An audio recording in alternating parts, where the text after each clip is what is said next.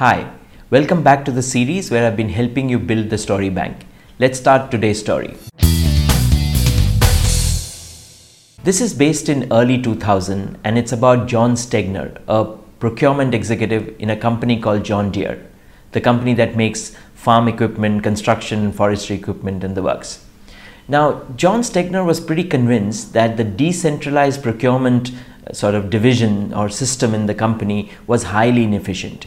And he knew that if he could get a centralized system, he could get great cost savings. In fact, his projections were that they could save up to a billion dollars over a five year period.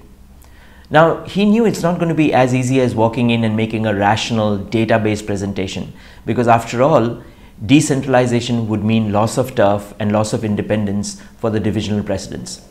So, he decided to use a different approach. He got a intern and he chose one commodity, rubberized gloves that were used across the company in various manufacturing processes like welding, assembly, etc. He got the intern to visit all their 14 factories and collect samples of every kind of rubber gloves that is used in all these different processes. And along with the rubber gloves, also collect the name of the vendor, the price, etc. Now, when the intern came back and she put together all the data, the results of the data were amazing. The company was buying 424 gloves across the 14 factories and 12 odd manufacturing processes the same supplier was supplying the same gloves to two different factories at two different prices. In fact, not just a little difference, $4 to $17, and there was huge variations. So what he did was he got the intern to actually tag every glove with the name of the vendor, the price, and the factory where it came from. And then on a boardroom table, by manufacturing process, he put all the 424 gloves. He then called in the divisional presidents and asked them to come to the boardroom. A usually vociferous group was silent. Their jaws dropped when they saw what they saw. And very clearly, it was apparent to them the problem of the decentralized operation.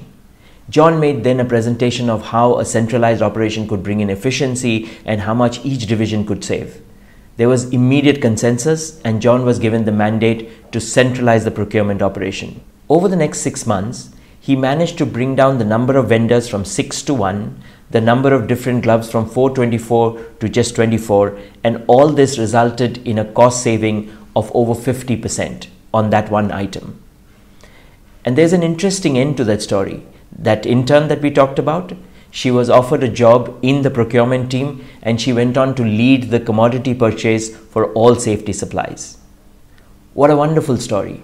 Where can you use this story? You can use the story to make things real, where you let people come to the conclusion by demonstrating stuff instead of pushing data or logic or analysis.